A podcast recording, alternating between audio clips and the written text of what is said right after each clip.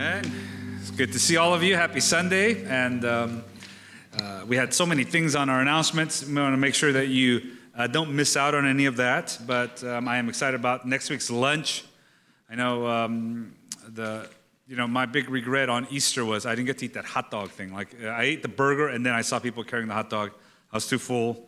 But anyways, I think we're going to have some of those trucks and uh, um, all that. But it, it'll be just a great time of fellowship to connect um, and uh, welcome each other to church. And so we want to keep that in mind next Sunday. Um, and then also, we'll be sharing about our ministry opportunities at church you could serve in.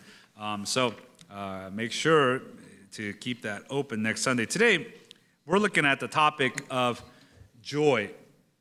Uh, the fruit of the Spirit love, joy, peace, patience. The second one that's mentioned is joy.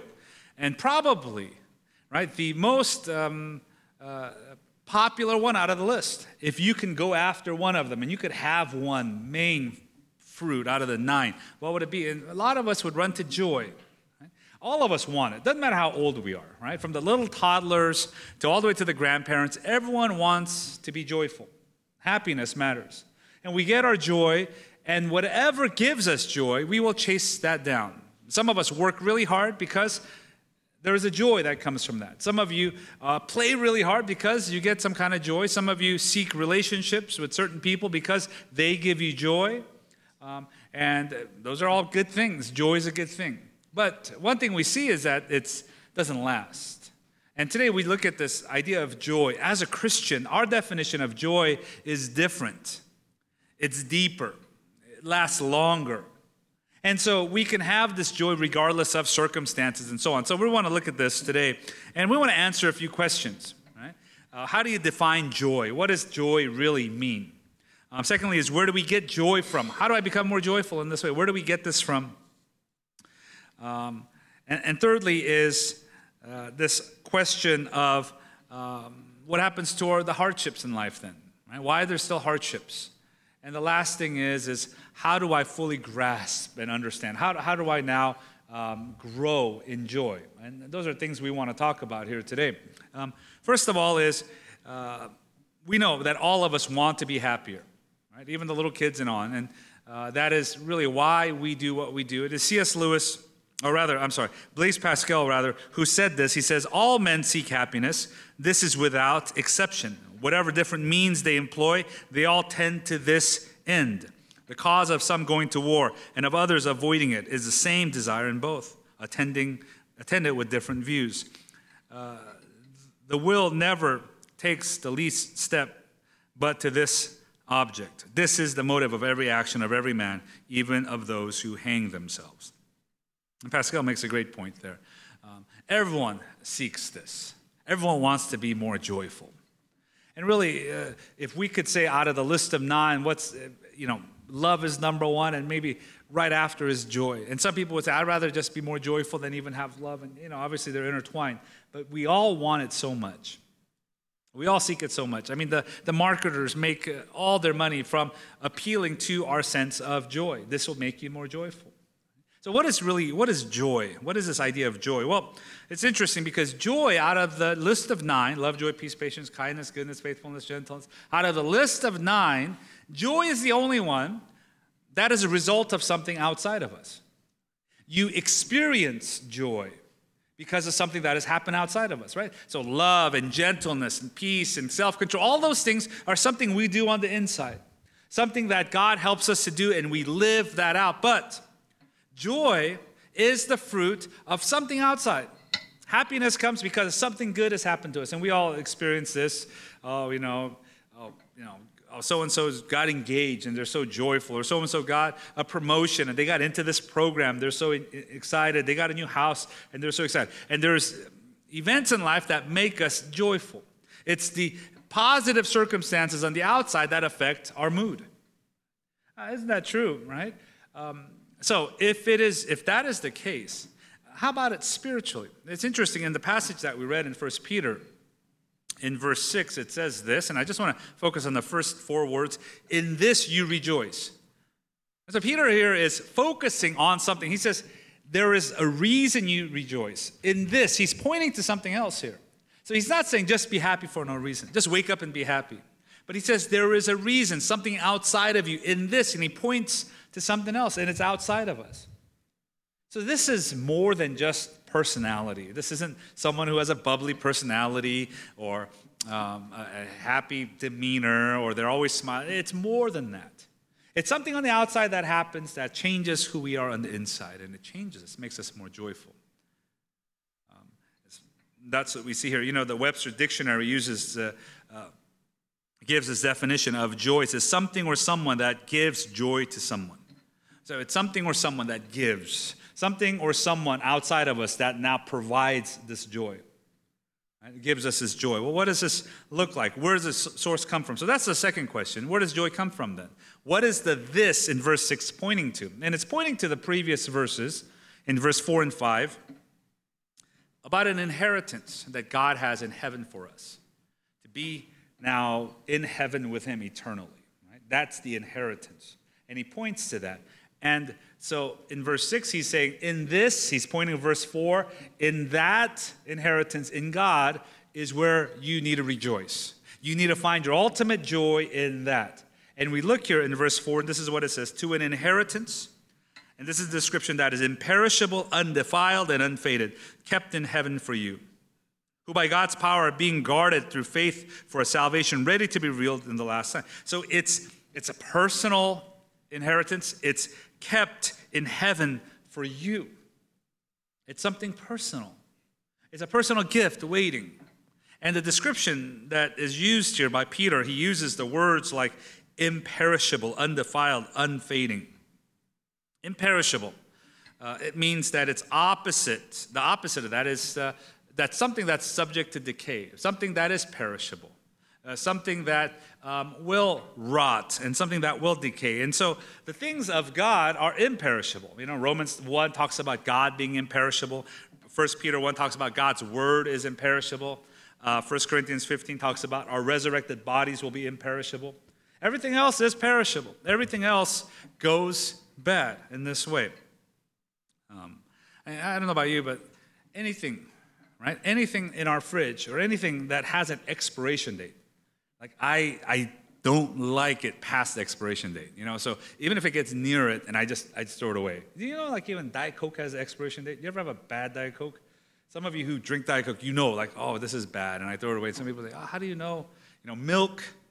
Um, if it's near the date, I just throw it away. If it looks suspicious, I throw it away because I think it's an adverse reaction from because my mom always would just smell it and say, "It's okay, just drink it." I'm like, "Mom, it's two days ago. It's okay, just drink it."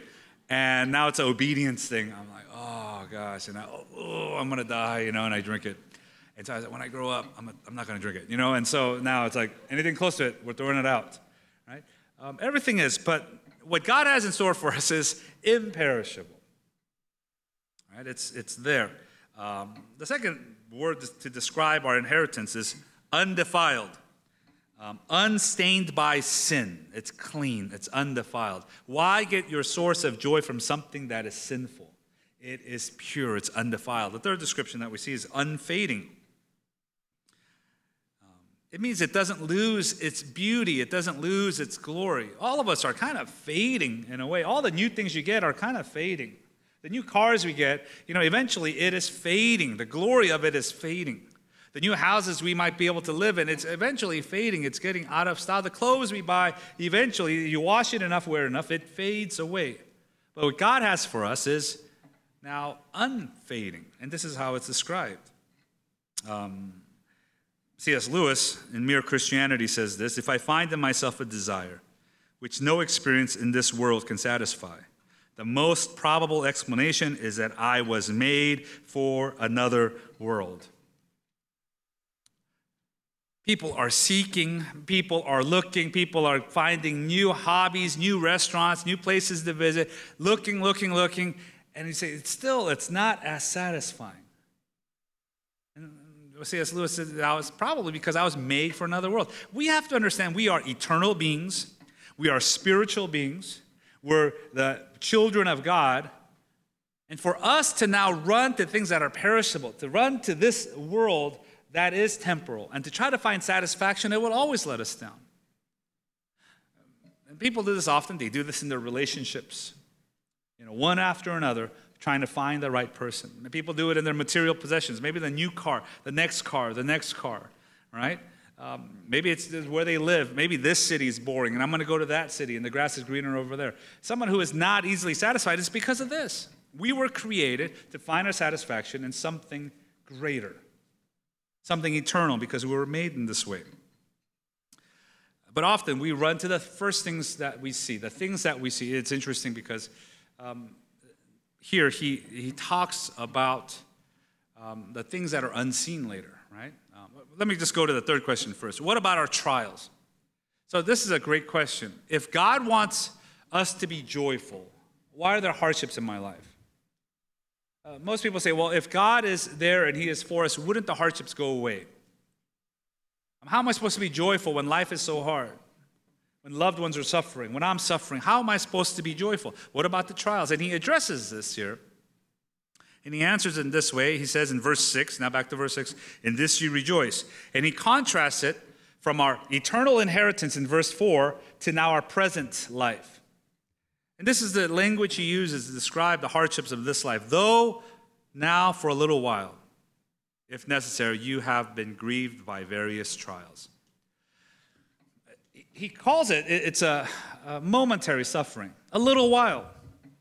And some of us, we have been, you have been suffering for years, and it's been tough. And the Bible says it's a little while. Are they belittling it? Well, not really. It's putting in proper perspective. The joy we have, the eternal joy we have in heaven, is for eternity. And the hardships we suffer here, maybe the next six months, maybe the next year, in comparison, is a little while. And he says that the suffering we face, it's uh, various trials. You can imagine God the Holy Spirit writing these words through Peter, almost looking forward to us. You know, in 2016, looking forward to us, saying, let's cover all the trials, let's cover all the hardships. Whatever they might face then that we don't face now, let's cover it all. All of those things, he says. The joy that we have in heaven puts it in proper perspective. But what we often do is we look at the things that are immediate, we look at the things that are visible, and we want to go run to that. You know, every time you go to, a, just about every time, right? You go to a store like Target, and often what do you see? You hear some toddler wailing and crying like there's something horrible happening. And we all know what that's like, right? We've all been there. Parents, you've been there. And then, regardless, we've all been there, right? Like, there's a toy, the kid wants the toy, and the tough parent says no and is dragging the kid out, right? And now there's a scene, and you look at them, and you're like, thank God I don't have kids. Or whatever, you know, you're like, thank God, my, you know, it, it's not, that's not my kid. Um, or there's the, the, the, pushover, okay, I'll buy you whatever, I'll buy you whatever. Um, and I remember seeing one mom buying the kid whatever, and then they got into the aisle, and the kid wanted gum and started like fake crying, and then the mom, okay, yeah, gum, and then the candy, and just grabbed everything. And I was like, you're a horrible mom. Like, you know, like it's, um, can you buy me something? you know, and, uh, but why do they all lay it out like that? Know, I remember before I had kids, I was like, why do they lay it all out? So I said, these kids are going to touch it and mess it up. But that's the exact point. That's the genius of it, because once they touch it and see it, they want it. Right? Doesn't matter if it's made for a dog; they just want that toy. Like it's it's mine and it's life or death. And you look at that and say, "Well, it's a child. They're immature." But really, are we much different as we get older? Or do we look to the immediate things, the tangible things, the, the things that look pretty right there? We, we don't even think about it, but we say, boy, if I could have this, wouldn't life be better? And we get so depressed if we don't have it. I need this, I need to have this. And the world around us is constantly showing us all the things we don't have, all the things that someone else has that you don't have. And you act, we can act like a toddler at Target saying, I, I need these things, I can't live without it. We have to pause and we have to think how can I become more joyful in this way? It's interesting because you think about these trials, the hardships um, that we go through, right? Um, the, the earthly example of this, that, that's the best example, is a, a mother giving birth. They consider it joy, right? The mom who gives birth, when they find out they're pregnant, they consider it joy. Their friends throw them a shower. They have a party because they're pregnant. But really, on a human level, you say, boy, that, that's a lot of suffering, you know? That's a lot of hardships. You know how much money, sleep, your body's never the same. Like this person is just, you know, using all your money. That's really difficult. Do they? What are we celebrating about? No, but they, the mom says, no. I consider it joy. They cry tears of joy when the baby is born. Because they're looking ahead, not just to the suffering in the short while, but they're looking ahead what is to come. You know, in Hebrews chapter 12, Jesus on the way to the cross considered it joy. The Bible tells us.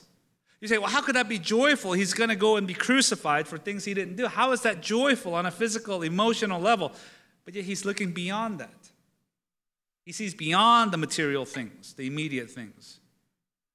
And so we say, how can I now be more joyful in this way? How can the reality of heaven be real to me? And maybe you've been a Christian and you say, boy, that seems like such a far fetched idea. You know, it seems like, boy, it's, it's, it seems like a, you know, retirement. It seems so far away. I don't know if that's a reality. How can that become a reality? And it is by understanding the reality that we have in Christ. The ultimate answer to our joy goes back to Jesus Christ. He's the ultimate answer. How I relate with Christ today gives me my joy, gives me my future, helps me understand the value of eternity. You know, think about this.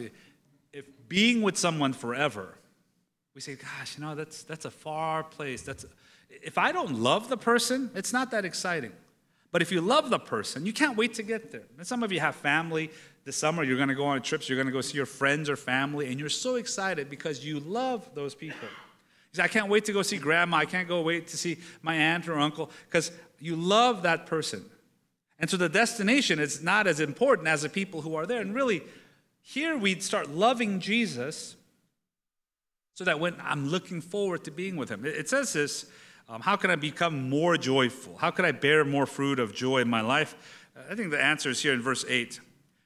And the language he uses, as I mentioned, is he, he knows that we Run after the things that we see and we can touch. And he says this though you have not seen him, you love him. Though you do not now see him, you believe in him. And rejoice with joy that is inexpressible, filled with glory. He tells us to love and to believe in him. Even though you don't see him, even though you can't touch it, even though it's not immediate, he says, Peter says, I know you don't see him. And it's interesting because he's writing to the persecuted church. When you read the background of First Peter, he's writing to Christians who are being persecuted to have strength. And he now tells them to love him, to love Jesus. The, um, the word here, you know, is the, it's from the word agape, agapao. It's the word to love uh, in, in the tense, in what the in the original language is, is in the present tense. It means a, a continual love, a regular love. It basically means a relationship, a love relationship. So love him, be in love with him, continue to love him. Don't make it a once a year thing, but be in love. Don't become a stranger with him, but be in love with him. Uh, love him in this way. Um, yeah, I used to know someone at my old church, um, one of the church members, and um, she would always come up to me after a sermon. And this is when I remember when I first got there and I was preaching. And she came up and she'd say, Oh, Pastor Steve, I love, loved your sermon. And I was like, wow, you're, you're my favorite church person of all time. You know, like, wow, really? And she's like, oh, I loved it. It was so good. It really moved me. Oh, okay. And then, you know, next week she's like, oh my gosh, Pastor Steve, your sermon was so good. And she used to tell me this. So I just go, wow, like I must, I must have given a good message. You know, I, I like, and I come to realize, you know, she's one of the people that loves everything. She goes, oh my gosh, that, that, that solo, I love that solo. Oh, yeah, okay. And then, you know, she was like, oh, I loved, you know, uh, you know Joel Osteen, I love. I was like, oh, come on, don't, don't, you know, like, oh, I loved, you know, Benny Hinn was, I loved. I'm like, no, no, no, no, like, let's not. And then so now when she comes out, I love it. Like, you don't love me. You're like, you don't love the message I gave. You just love everything. And the person who loves everything can't love anything. Right? The person, the best friend that says, I want to be your best friend, but I have a hundred best friends, then you're not really my best friend. The couple in love that says, I love you, I want to give myself to you, but I have all these other people in my life. There has to be a sense of exclusivity. Here he says, you, We love him. Though we don't see him, we love him. That's where our faith comes in. We love him in this way. And then the second part he says is, You believe in him. Though you do not now see him, you believe in him. The word believe is not just um, to believe in my mind, but it's an active belief. It means to place one's confidence in, it means to depend on someone. Um, it's interesting. The, the commentators point this out that this little preposition that's there, believe in him, the word in, how important that is. Um, it's not that I believe something about him, but the preposition shows that I am running into him. Like as I run into him, I now have this. I run into his presence. Um, this is mentioned in Proverbs 18:10. Name of the Lord is a strong tower. The righteous man runs into it and is safe. Um, it's the idea that not do I just know something in my head about him, I run to him. I have a belief in him and I trust in him. He says, as you believe and as you love, the reality of the inheritance that is to come becomes more appealing and it gives us more joy. And God wants all of us, all of us here, to be more joyful. But He wants it to come from the right place. He wants us to find an eternal joy in Him. So, whether we are crying from pain, disappointed in the things that we wanted, losing the things that we thought were important. It's okay. We're still joyful because of what He has done for me, what is in store for me. So instead of producing your own joy, instead of going to buy your own joy or looking somewhere else to go and manufacture this joy that is so short lived, find your joy ultimately in Jesus Christ. He's the answer. And I hope that we can become a joyful people as we now walk with Him. Amen. Amen. Let's bow our heads in prayer, could we? Um, God, we want to be more joyful. Jesus Christ, you were joyful. You had joy even going to the cross, and we want to learn that. We want to be like you. So help us to understand that joy a joy that is inexpressible, a joy where there is glory in it, that is undefiled, imperishable. God, um, help us not to run to the latest fad and be like a toddler chasing after a toy that that's all that matters, but help us, Lord, to understand our joy is being rooted in you. Our joy is knowing what is to come. So, Lord, we love you. Teach us to love you. Lord, we believe in you. Teach us to trust you. And God, we find our joy in you. God, make that fruit uh, visible and grow in our lives, God. We thank you. We pray in Jesus' name. Amen.